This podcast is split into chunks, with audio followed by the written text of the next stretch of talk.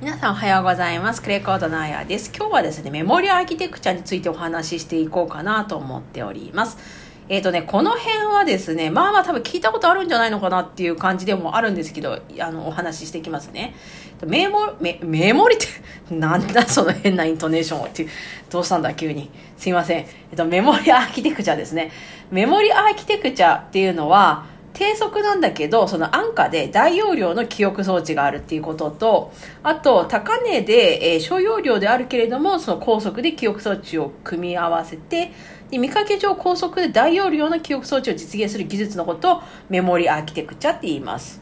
で、その情報素子っていう言葉があるんですけど、情報素子っていうのはですね、えーコンピューターの記憶装置を構成する最初の部品であって、例えば半導体とか磁性体とか、あと光などを利用した記憶媒体があるということですね。で、半導体とかも聞いたことあると思うんですけど、あの半導体メモリって何かっていうと、その半導体回路で構成された記憶装置のことであって、まあ、ロムですね。読み出し専用のロム、あと読み書き可能なラムがあるっていうね。だから私たち世代は多分めちゃめちゃ聞いたことあると思うんですよ。ロムとかラムとかのディスク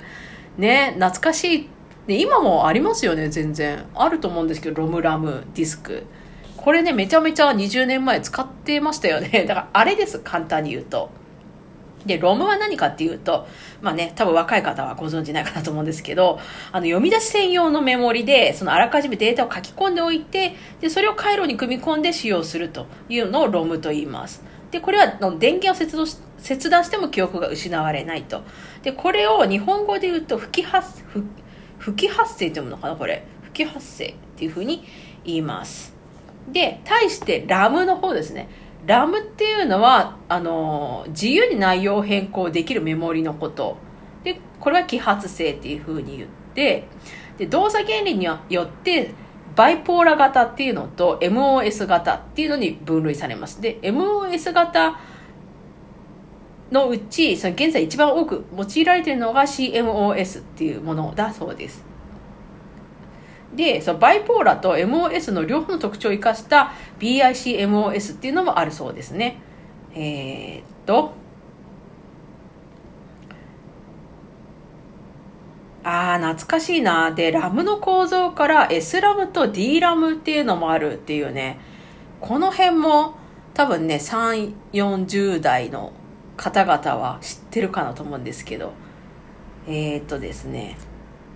S ラムにはバイポーラ型と MOS 型があって、バイポーラ型はその高速性を利用してキャッシュメモリに使用されると。で、フリップフロップで構成されて、複数のトランジスタを組み合わせて1ビットを表現するため集積度は低いと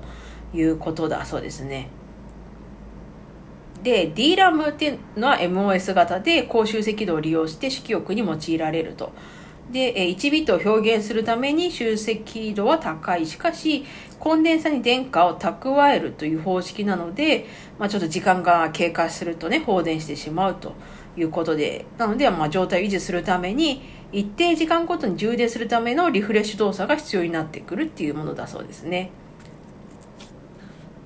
で、次世代メモリ、これはまあまあね、あの、わかるかなと思うんですけど、まあ、時期を利用して記録する媒体のこと、磁気テープとかハードディスクとかっていうのがあり、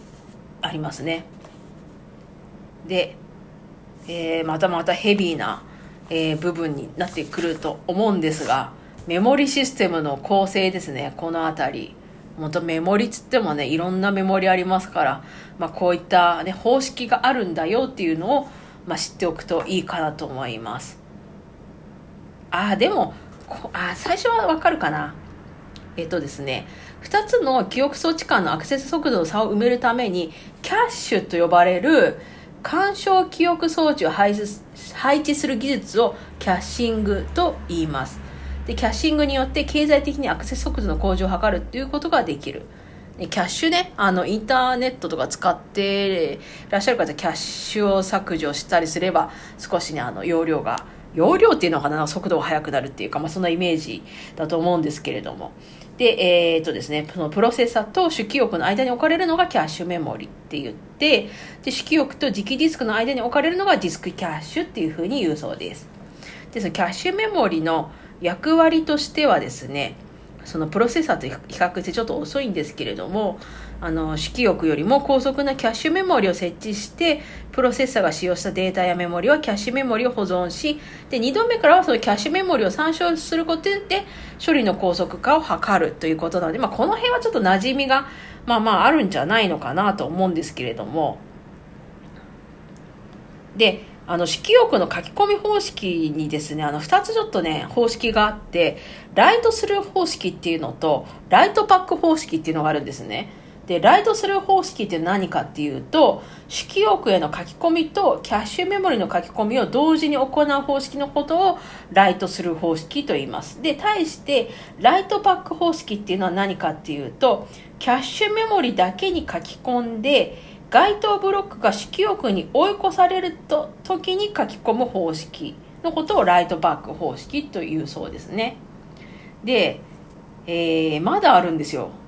このキャッシュメモリの割り当て方式が。それがですね、3つあるんですけど、ダイレクトマッピング方式っていうのと、セットアソシアティブ方式っていうのと、フルアソシアティブ方式っていうこの3つがあってですね、一つ一つちょっと紹介していきたいと思うんですが、まずね、ダイレクトマッピング方式。これは何かっていうと、その式で計算した乗与をキャッシュメモリのブロック番号とするということですね。で、ハッシュ法を利用したもので、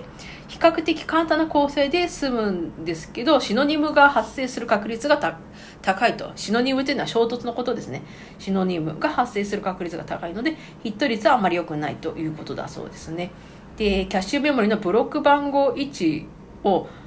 出したい式というのは、の主記憶のブロック番号を割るキャッシュメモリのブロック数で、えキャッシュメモリのブロック番号1を、えー、と回答することができるというものですね。で、次にセットアソシアティブ方式なんですけど、セットアソシアティブ方式っていうのは、キャッシュを複数ブロック単位でまとめて、セット内であれば、そのどこでも空いているブロックに格納できる方式だそうです。で、えー、これもですね、式があって、えー、っとですね、そうセット位置を出したいときは、主記憶のブロック番号を割るセット数をすれば、セット位置を、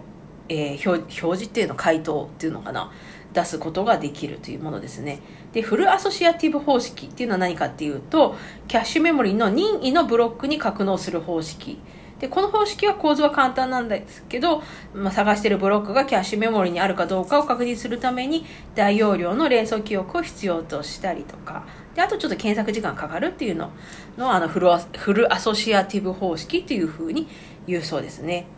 で、平均命令実行時間。これはですね、あの、プログラムの実行したときに、そのプログラムとか、そのデータの一部しかキャッシュメモリには格納されないと